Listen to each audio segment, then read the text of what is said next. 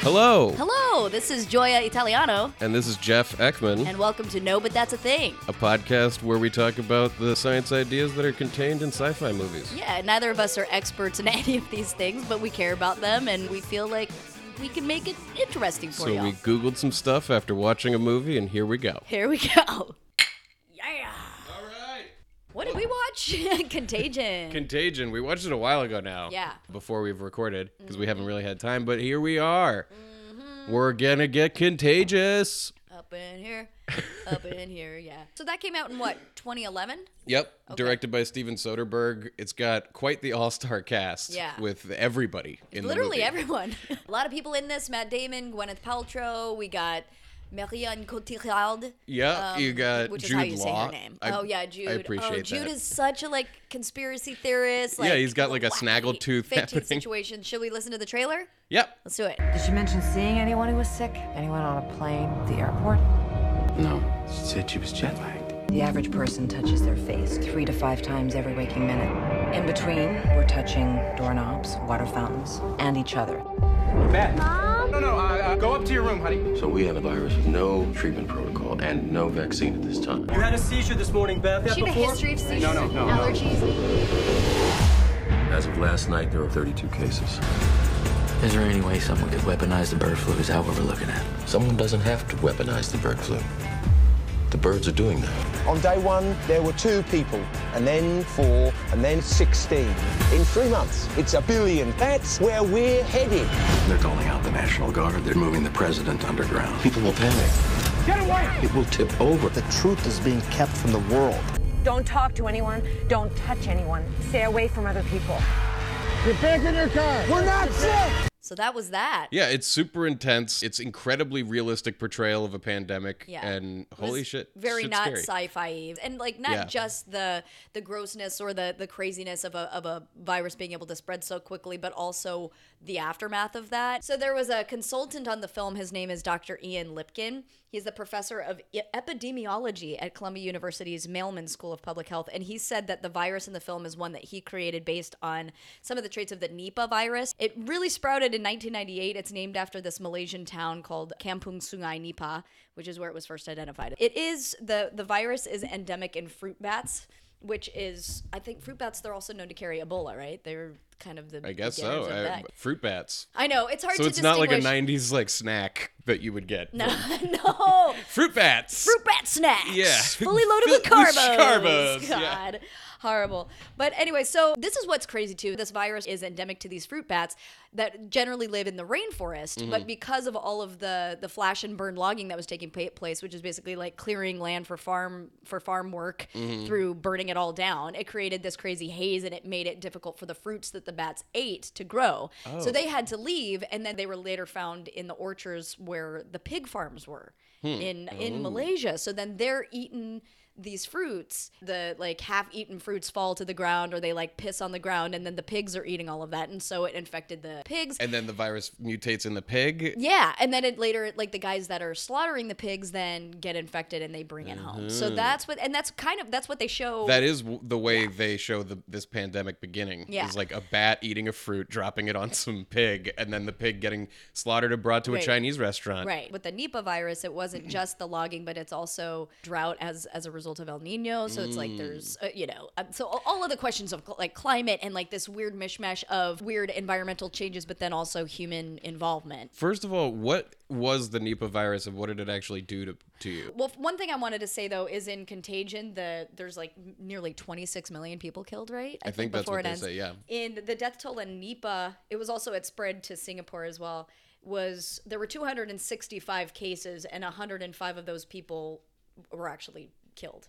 Okay. So I guess it wasn't as easily passable as maybe as the virus and contagion, Uh-huh. but it certainly caused the collapse of like the one billion dollar pig industry there because they had to Wow. just like get rid of all those piggies. Well, Um, like just talking about the way that climate change can affect and, and create new viruses that wind up being pandemics. Mm-hmm. I know that there have been cases where a reindeer that was stuck under permafrost for 75 years because of global warming, it was awoken, if Right, you will, sure. and or it didn't wake up, obviously. but- but I mean- what did wake up that it was carrying was anthrax, Oh and my God. that there was a small outbreak of anthrax caused by this reindeer that had been dead for 75 years. Well, I hear about this shit happening a lot. The permafrost that's melting and like these weird bacteria that we haven't seen in. Mm-hmm. I actually, this isn't related to diseases, but like I just read this thing uh, called methane burps. Oh. Or the clathrate gun hypothesis. Okay. And what it is is basically there's a lot of methane that's stored under permafrost, and as the permafrost Right. thaws, it releases the methane into little the air, and then methane is like a thousand times worse of a greenhouse gas Mm. than CO2. So once the methane burps start happening, it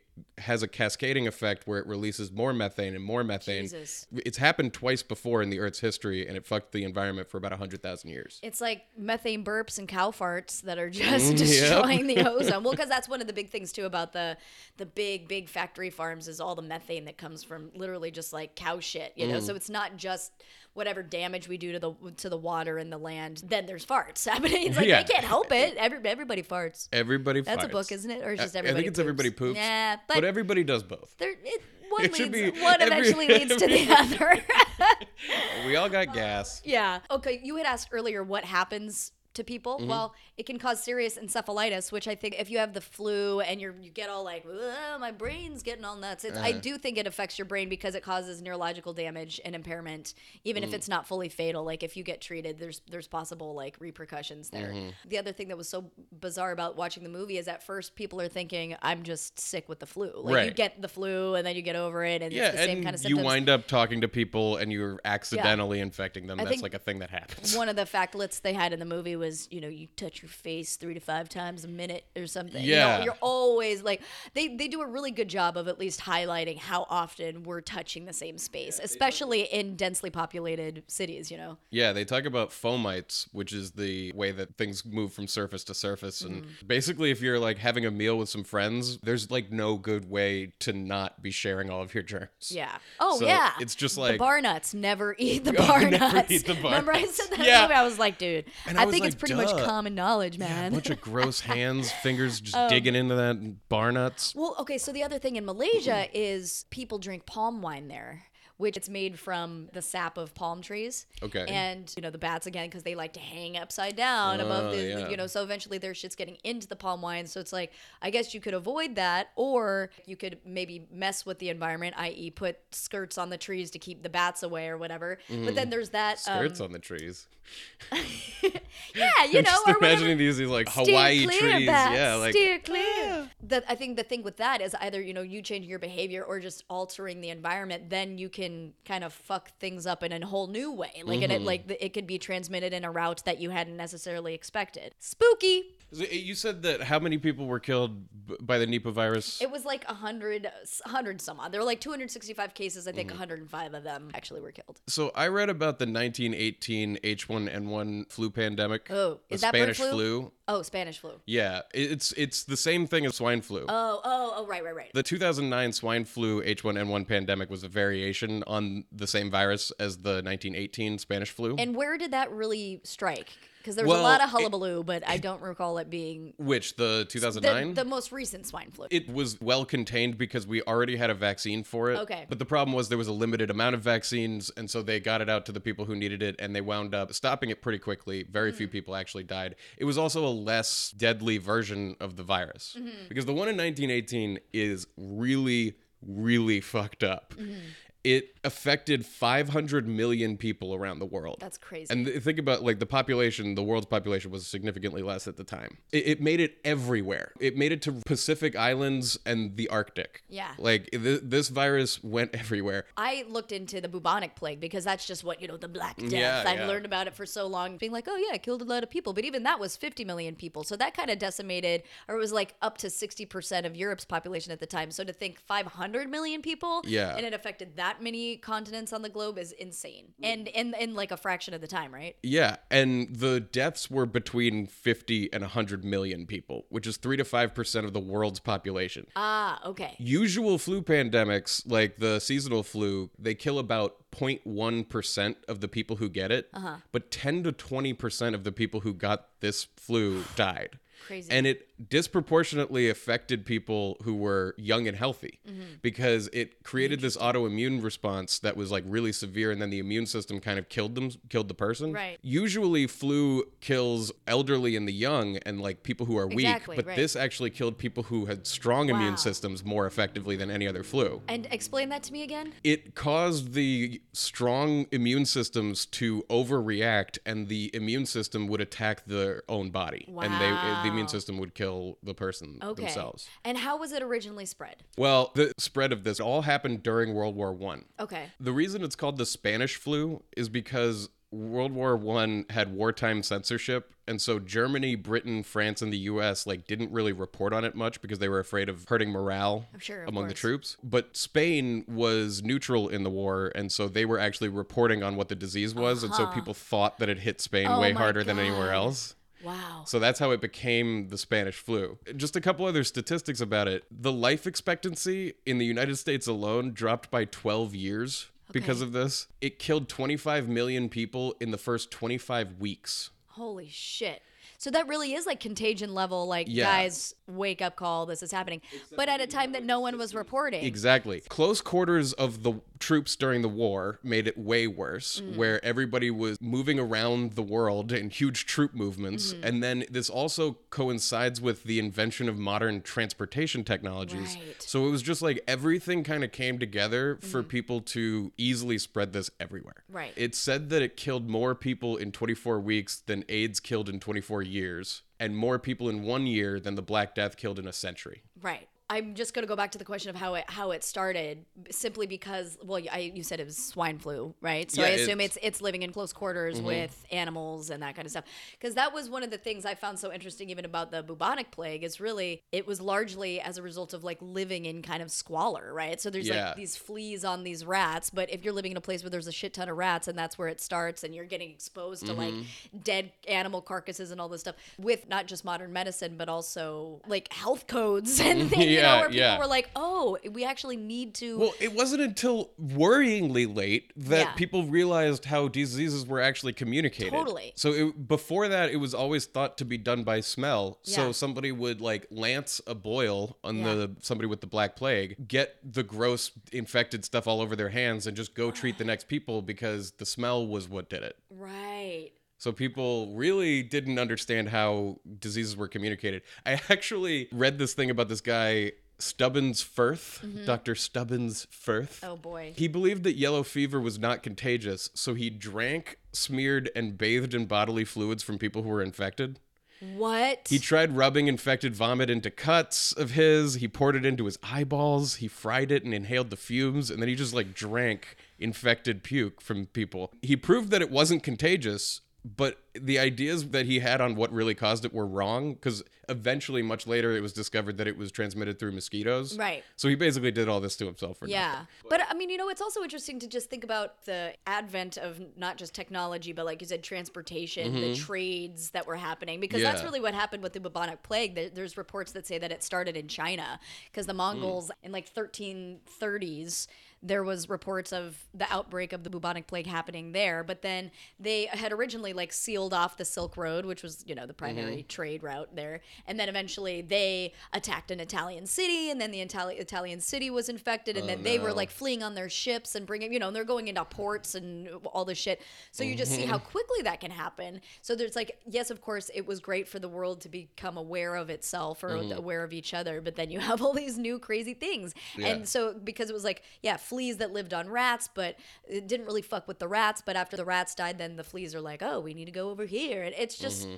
Super gnarly, and the ignorance around it is what was worse because you know the ring around the rosy, Yeah. pocket full of posy, like that was about the Yeah. bubonic plague. So one of the most famous ways of preventing the the bubonic plague at that time was to walk around with flowers in or around their nose. In that way, people would be able to quote ward off the stench and perhaps the evil that afflicted them Oh boy. and especially like your lymph nodes get super swollen and mm-hmm. sometimes burst. So I'm sure there was like some stinky stuff happening, like abscesses and stuff. So it's like, oh, and you think about how gross the time was. If this disease is happening as a result of living in trash and like human feces and Yeah. like with rats and dead animals all over the place, I'm sure there was a lot of smell happening. Well, like, like I was reading about this thing that happened in the mid 1800s in London called the Great Stink, Uh-huh. where they had such a terrible sewage system. Everything was going through the River Thames. How do you oh, how do you pronounce it? Is it Thames? Oh, I just do that. That sounds Okay. really like you Yeah, know what you're yeah, talking yeah, about. Thames or Thames or Tem? I don't know. But they were pushing sewage through it. This went so bad that Parliament was soaking their curtains in lime and like just to stop the smell. And eventually Parliament stopped working and there was this huge project to build a modern sewage system in London. Yeah. And it took them, you know, decades and lots of money and crazy planning. And there had been outbreaks of cholera that had been happening in London that were killing tens of thousands of people at a time. Jesus. And the instances of cholera like almost disappeared Right. once the sewage system was put into place. Well, so not only that, but then you know this is before people, like you said, even knew how disease was spread or Right. what what is happening to your body. So of course, at the time of the bu- bubonic plague, like 1340, Right. Of course, they think it's God, and you know, like some people would carve the symbol of the cross onto their front door with the words "Lord have mercy on us." You know, mm. it was this kind of like let's pray it away. Obviously, they would quarantine people, or people that were healthy would stick together. Mm-hmm. There were rules that no linen or woolen goods were to be imported into the city, and no corpses were to be buried in the city. You know, it's like all this stuff of mm-hmm. like, I guess, yeah, if everyone around you was dying, and it all happened within like ten days. This was not a like months long thing. Bubonic plague? Yeah. You mean? Th- th- like you mean it just killed people really fast? Yes, correct. Wow. That's what. Yeah, I don't mean like millions of people were killed like that, but In I just mean days, like. right. If it's you know it's like a zombie fucking apocalypse, Yeah. you get bitten and you're like, well, it's only a matter of time before you're gonna have to shoot me in the face, pops. Yeah. You know what I mean? It's like you think about the human the human toll on this and then what Mm-hmm. happened societally like historians said that certainly the value of life was so low during the bubonic plague the you know the dark ages that Uh-huh. corruption at the very least was was a thing and that's what's what spooks me about these pandemics is what kind of monsters we turn into Yeah, just thinking about like contagiousness in general, Uh-huh. because I've always heard different things where it's like, you know, you're not contagious by the time you show symptoms or something like that. Mm-hmm. So I went looking for the truth. And usually with the flu, you're contagious from about one day before symptoms for up to two weeks after that. yeah And then for the cold, it's about one day before symptoms, and then you remain contagious for about five to seven days, sometimes longer. right So that's the general rule of thumb. It's about a day before you start feeling it for about a week or two Right. after is your contagious period. Oh, okay. That makes sense. Mm-hmm. Because there's always people that I think kind of toe that line. They're like, "Achoo! I'm not contagious. Don't worry. I'm Yeah, not." Because everybody gives him the crusty and is like, dude, are you fucking sneezing in my face right People now? people do that and they're just like, no, no, no, no. I'm like, I'm past the contagious part. I'm like feeling symptoms now. like, and it's okay, like, what you, is the truth here? I know. Yeah. I think you're just saying that because otherwise we'll ostracize you as if you had the plague.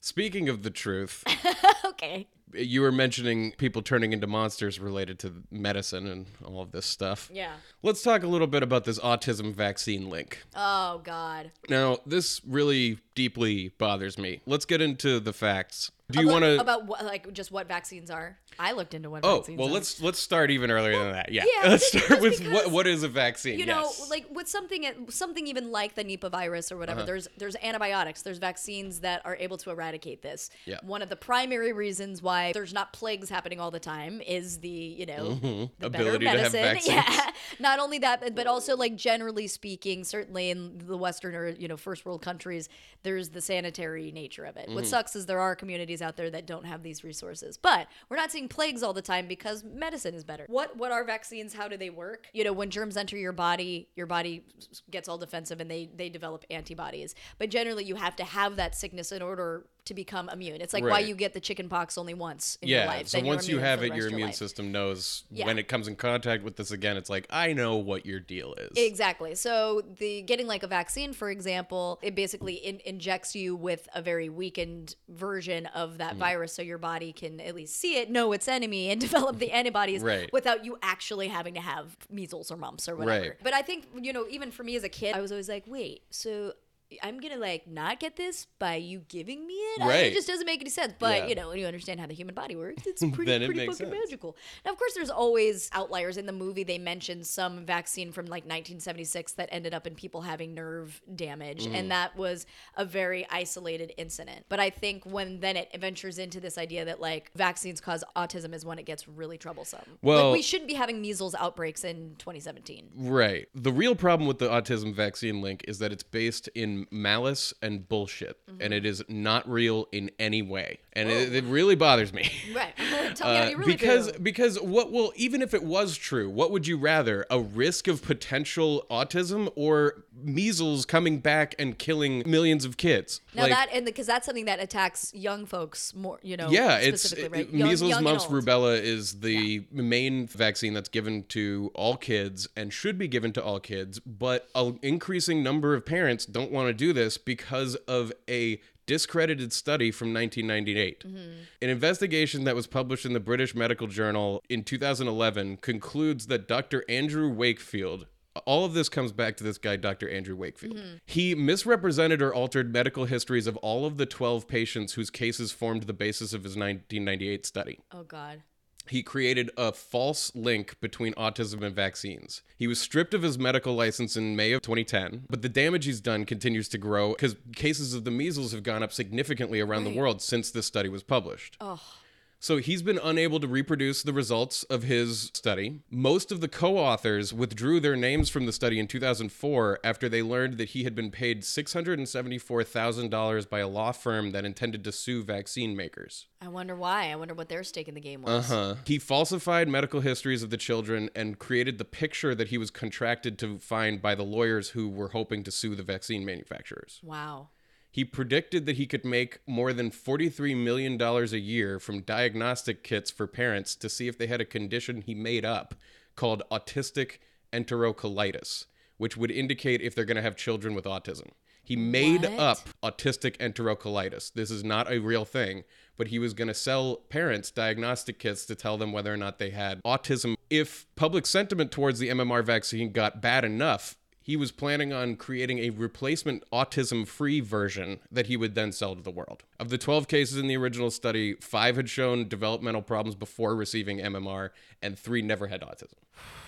And now kids are dying. Right. And there are people that will Mm-hmm. absolutely say, you know, the the facts aren't in, the jury's still out You know- about the the links. I was working at ABC News in 2011 when these studies were coming out that were like, this guy straight up, it's fraud. Yeah. I remember taking a call from a viewer who was incensed that George Stephanopoulos was so rude to Andrew Wakefield in an interview. Right. And that, you know, how could he say basically the truth that this was a bunch of fraud and when she knew that it wasn't. right. And when I started explaining to her that this is like a fraud that this man committed, Right. she hung up on me. So I just don't I don't understand it. I don't understand why people are hanging on to this idea. I think it comes at a time where there's this like weird backlash and this weird muddling of uh, not trusting the media, feeling like we've been duped. You know, like there's enough. There's like, do you remember thalidomide? It was like it was this. I think it was morning sickness drug from like the 50s or something. Oh, it's it's featured in Billy Joel's "We Didn't Start the Fire." Children of the Little Mind. Oh, like he goes, whoa, you know, because he okay. li- basically that song is him listing a bunch of shit from history, just random words and names. I've never like, known what that was What? about. Oh my god! I gotta go back and Harry look at that. Truman, Doris Day, Red China. Yeah, he just goes through lists. And one of my assignments in my like high school honors history class was to like deconstruct that song and be like, what's he talking about? Anyway, so Children of Thalidomide, as I recall, was a, like a morning sickness drug that they gave to mothers in the 50s, and it it fucked with their babies, and their babies were born with these little like T Rex arms. Oh, oh, And man. these little like shrunken. th- There's maybe sometimes where medicine works against us, but then again, people are taking stuff like that and making it outrageously incongruous. Like it is not the false equivalency factor is like insane. Right. Well, the thing that, that blows my mind is how discredited this study is. Like, Right. and how much information is out there that shows no link between autism and vaccines. I know, but then it but then to be like surprised that people will believe Ha- hold on to blindly those believe beliefs. things is, you know, But it's not even one that. Why would somebody want it to be true? I think probably because I don't think anybody necessarily wants it to be. I don't know. I, I can't get in the mind of somebody like this because, like, I believe in science and I feel like there weren't as many outbreaks of these kinds of diseases until people stopped vaccinating their kids. So I Right. don't need to see that much evidence. But I think, I guess, if your mind was that easily able to be made to believe that something caused your kid harm then i guess you that would make you really outwardly opposed to it i'm just trying to understand because i don't I think that- understand if you feel guilty because you gave your kid a vaccine and then he wound up with autism Right. and you're worried about that.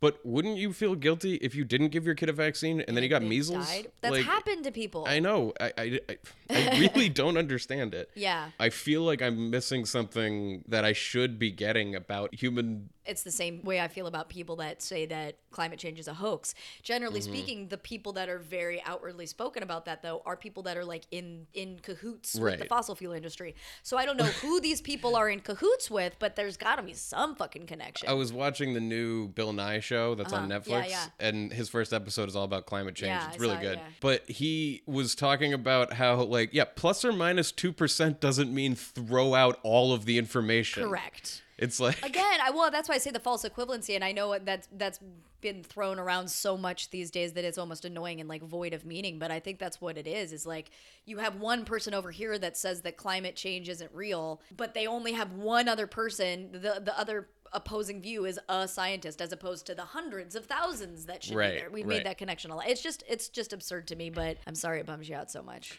Well, it's parents hurting their kids, And thinking that they're kids. helping. And that's the other thing. I was reading So about how, like, there's a, a whole thing called herd vaccination, or it was like herd immunity, Uh-huh. I think.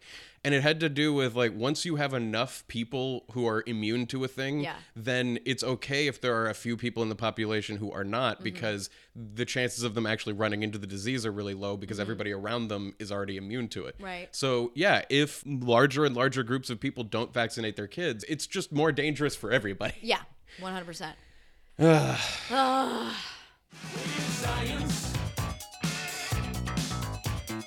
we have not just the pandemic idea. You know, we talked about anthrax and, and, and that mm. kind of biological warfare, but even some of the earliest cases of biological warfare were apparently said to have been products of the plague. So, for example, armies of the 14th century were recorded catapulting diseased corpses over the walls of towns and villages to spread it. Oh, man. In 1940, 1940, 1940. Yeah. The Imperial Japanese Army Air Service bombed Ningbo with fleas carrying the bubonic plague. During the Khabarovsk war crime trials, the accused, including Major General Kiyoshi Kawashima, testified that in 1941, some 40 members of Unit 731 airdropped plague contaminated fleas on Changde. These operations caused epidemic plague outbreaks. So that's fucking wild to me, Yeah. though, too. Because they mentioned in the movie weaponizing bird flu and all this stuff. So it's mm. like, not only is there the weird societal breakdown when it comes to not knowing if, like, God, make sure I get take care of me and my own and not really caring, you know, kind of a Walking Dead mm-hmm. thing. But then I guess if we're going to use the Walking Dead comparison, then later on, when all of that's said and done, then it just boils down to just people being like, how do I power grab and Yeah. let, let me weaponize this, you know, apocalypse thing that's happening here. It's kind of interesting too because a lot of scientists want to create super viruses in the lab that they can then Mm-hmm. Get, like, understand right. Uh-huh. better and like do better vaccinations and stuff. There was a thing that I read that like estimates that if we really just went down the road that a lot of virologists want to go down, Uh-huh. there's a 27% they I don't know how they estimated this, but that Right. there's a 27% chance that it would accidentally release into the atmosphere Totally. and you know we, like as good as biosafety level things are i've read about a lot of instances of accidental outbreaks Yeah. or releases from lab contained scenarios And yet, it's like with everything else we talk about. Of course, there's the, that capacity for like epic failure, but does, should should they not pursue the the, the, Right. the research? you but know? the, if if the risk is that great that you a 27% chance that you're going to release a world-ending pathogen Yeah. accidentally maybe don't maybe do that Ease it down a bit. Yeah. Because, because we've talked about that too, where it's like if the error in trial and error is the end of the world, you shouldn't try. right. Exactly. If it's like, uh, you gotta, you can't break some eggs. Well, ma- what is it? you can't break some eggs You can't- without making right. an the point I'm saying is, We're in a constant fight with these microbes. yeah, man, struggle's real. The war is on. So there are a couple of instances, uh, like mass hysteria isn't just like people freaking out. Right. There's an instance of a wide-ranging psychological thing that happens Right. that makes people think that there's a real situation. My brain immediately goes to Salem witch trials. Yeah, that's definitely a kind of mass hysteria. Right. But in 1518, Mm-hmm. there was a thing called the dancing plague. Oh boy. So Sounds like my kind of play. I think you would like it at a certain Maybe. point. It was a case of dancing mania that Okay. occurred in a place that at the time was part of the Holy Roman Empire. Around 400 people took to dancing for days without rest, and over the period of like a month, a lot of people died. So within four to six days, 30 people had joined in this dancing mania, and people didn't stop. And there were like people dying of heart attack, stroke, exhaustion, and nobody knows like why this happened. And it was this mass hysteria as everybody just couldn't stop dancing. well, I mean, I've been to Bonnaroo, man. I mean, that is wild though. But would- do you think they died because of what they were dehydrated or something? Yeah. They danced They until just they can't died. stop, won't stop. they dude. couldn't stop and they wouldn't stop. until they stopped. Until they stopped. forever. For yeah, which is such a weird thing. So there's a couple of other instances of this. I don't know what what's the word like psychosomatic yeah. contagiousness. Yeah. There was the Tanganyika laughter epidemic Okay. of 1962. This was in Tanzania. Uh-huh. What started as a funny joke in a boarding school quickly got out of hand as the laughter perpetuated itself and spread among more and more people. What? So this laughter, like at a certain point, nobody knew where it started, but everybody was laughing, and thousands of people for six to eighteen months couldn't stop laughing, couldn't stop crying. This whole like they shut down fourteen schools because everybody wouldn't stop laughing. I have heard that laughter is contagious. I have not heard that it has caused epidemics. Yes, thousands of people were affected by this. And like nobody knows how it started, what caused its perpetuation. They think that it was kind of stress induced. Like the group of people there were in a very difficult time in Yeah. li- life. That seems like some fucking like original like OG flash mob shit. You know what I mean? Like somebody was like, "Yo, we're gonna go to the center of town and just start laughing, see what happens." That's like the first. But then it like the death things actually going viral. perpetuated itself. So that went viral like that. well, you know, we've always we talk about meme culture, Mm-hmm. you know, and how like ideas are in some ways just kind of mental infections. Yeah, yeah. You know? Well, here's another one. You're gonna love this. It's called penis panic. Oh boy. So this has happened a few times throughout history where male members of a population suddenly experience the belief that their genitals are getting smaller or disappearing entirely. oh. Th- uh, There was a big one in Singapore in 1967 that resulted in thousands of reported cases of people believing that their dick was shrinking or disappearing. It reached the point where government and medical officials had to put together like a huge PR campaign to reassure the men in Singapore that nothing was happening to their dicks. They're like, they're just already small, dude. It's fine. Just Right, deal. it's like, dude, yeah, and it's like, oh, mine was funny. definitely bigger yesterday. swear it was like- I know it was. Yeah, I know my dick is giant. It- this isn't the my real dick. version is huge. Like what's been happening here? Yeah, I don't know this dick. I don't know you anymore, dick. Yeah, I don't know you anymore. All right. Well, But yeah. yeah. this has happened like a few times through history. But this concept of mass hysteria, I wonder if it's like an extreme form of what yawning is, because yawning Right. is like contagious in a way where it's over the phone too. So like uh, it's not because of a lack of oxygen or something, Uh-huh. and it's contagious to dogs as well. It has to do with feeling like you're a part of a pack like you're you're together you're part of the same team That's true. you're tired it makes me have a physiological response that's like similar Oh yeah. and I mean, we it's like feel what- more connected because it's like of it. when I cry when I see a sad, you know, if I see anybody crying, really, they could be crying from happiness, and I'm like, Right. oh, you know, like yeah, you know, it's all related to empathy, Yeah, you know, exactly. and and so there have been these instances where things that were a little unusual spread in that kind of a way. yeah, wild. Talked earlier about just with the Nipah virus that contagion is based on that having to do with climate change in the Mm-hmm. sense that not only climate like a combination of the drought as a result of El Nino but also human activity. And I just think it's important to emphasize how these kinds of epidemics they are going to be spread easier as climate change becomes more intense. So I was Mm-hmm. just perusing the old World Health Organization website, which is a little bit depressing at That old first chestnut. they had a paragraph that I want to read to you guys. Let, let me Do just indulge me, shall you? Shall you? Shall indulge you. Me. Okay. You shall. For infectious diseases, climate change is a threat multiplier. It takes existing threats, whether from a cholera outbreak, the spread of Zika to new geographical areas, or the severe malnutrition that accompanies drought, and enhances them. The risks are familiar, but their impact is amplified in frequency and severity. A changing climate can expand the distribution of infectious diseases, especially those transmitted by mosquitoes and other vectors, and invite the emergence of others. The emergence of Nipah virus and hantavirus, which is a- virus also found in rodents, as human pathogens has been traced to extreme weather events that forced animal hosts to leave their ecological niches and invade human settlements. The stakes are high. World Health Organization estimates that climate change is already causing tens of thousands of deaths every year. These deaths arise from more frequent epidemics of diseases like cholera, the vastly expanded geographical distribution of diseases like dengue, which is a mosquito-borne virus, and deaths that follow extreme weather events like heat waves and floods. So, I guess sometimes it's hard to see the the toll that climate change takes for us. because it goes in so many different ways. Yeah.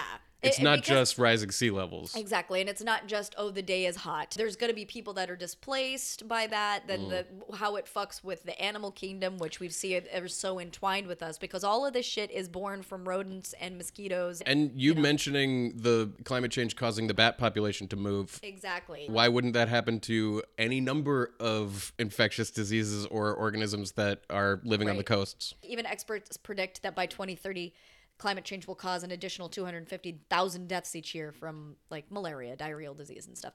And that's the other thing that really fucking bums me out because, yes, we're going to see the effects of climate change, but we happen to live in a wealthy country and we mm-hmm. can, if we have to move inland or whatever, I'll move back to Colorado. Right. But it's like, I don't, I'm not concerned about myself dying of malaria. And that's just, I don't know. It's just like there's real life consequences to all of this shit. Yeah. I was reading about this company, Synthetic Genomics, which I've talked about before. Mm-hmm. They can write the DNA for bacteria. Mm-hmm.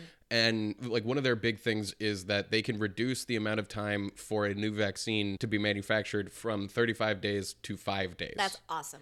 using this technique that people are worried could be used in other ways that would end up being really bad. Sure. But what they're really starting off focusing on is reducing the amount of time it takes to understand and reproduce a vaccine for a virus. It's why science and technology research is important. And I just hope that if we ever get to a place like that, people will remain as civil as you can. Because Yeah. it's less of like, you know, do we have the capacity to make them? And more like, is there going to be even just all out gang war? Well, that's what like my maybe my favorite scene in the movie is when robbers break into the house of Laurence Fishburne, who's like the head of the CDC. Yeah. And they're like threatening his wife, going like, "He works there. You know he's got it." Right. And so they like want to steal vaccines. And I think that Jude Law is kind of a lot like Dr. Wakefield in a way because you know it's it gets into the whole thing with alternative medicine which was actually the second episode of Bill Nye's new show oh, all Oh, nice. about alternative medicine and how it's alternative to medicine Right. like it's What What do they talk about? Or- they talked about magnet therapy. They talked about oh. sound therapy, oh, things Oh. okay. that have not gone through the scientific method. Right. That they're not getting real medical treatment in favor of something that is a complete placebo. right. And there's people who Which is- prey on this and make money on this, Absolutely. and they are literally killing people because they're not getting real medical care. and that's not necessarily the same as like holistic medicine, right? It's related. I mean, yeah. what it really kind of is is that those things come in when all things that have gone through the approval process of the scientific method need to be exhausted. Like you want to use all of those before you go to these things where it's like, well, I don't have any other option. Right. Let me just try this cuz maybe it'll help. Sure. Placebo effects and the ability of a human being to control their own bodies is remarkable, and we don't fully understand it. Uh-huh. But I don't think that these things shouldn't exist, but I think that they shouldn't be taking people away from real medical treatments. right. hmm And Jude Law's character as a blogger in this movie is kind of doing that, and Andrew Wakefield had done that with vaccines, and it's just like you're harming people for your own financial gain. Absolutely. Then you get into like big pharma and like how Mm-hmm. pharmaceuticals. Then they go the opposite thing of like trying to get you to like to convince you that you have every fucking disorder that doesn't even Right. exist for their own monetary gain. So I can understand why it's it's very muddled, but it sucks because there's so many great, truthful, scientific Right. uh, cures out there. So next we're gonna watch Soylent Green. Yeah, Soylent Green is up next. It's apparently people. I, That's what I hear. Yeah, well, I think that's. I haven't seen it, but I know that that, that it's people. Well, yeah. I assume that that's like the end of Planet of the Apes, Right. also starring Heston, where it's Right. like we all know. If you haven't, if you don't know my knowledge, But I'm excited to see it. Cool. But you guys, if you have anything that you want to add to the conversation, or if you if there's something that we fucked up, or there's something that you want to share with us, Yeah, the website is no, but that's a thing, and we have comment boards on there that you can do for each episode. We are at no, but that's a thing at gmail.com. We are at no, but that's a thing on Facebook and Twitter. I am at It's a Joy Mia on Twitter. I'm at Jeffrey Ekman on Twitter. We hope to hear from you guys soon. Yeah. Have a wonderful day and week. Enjoy your week. Bye. Bye.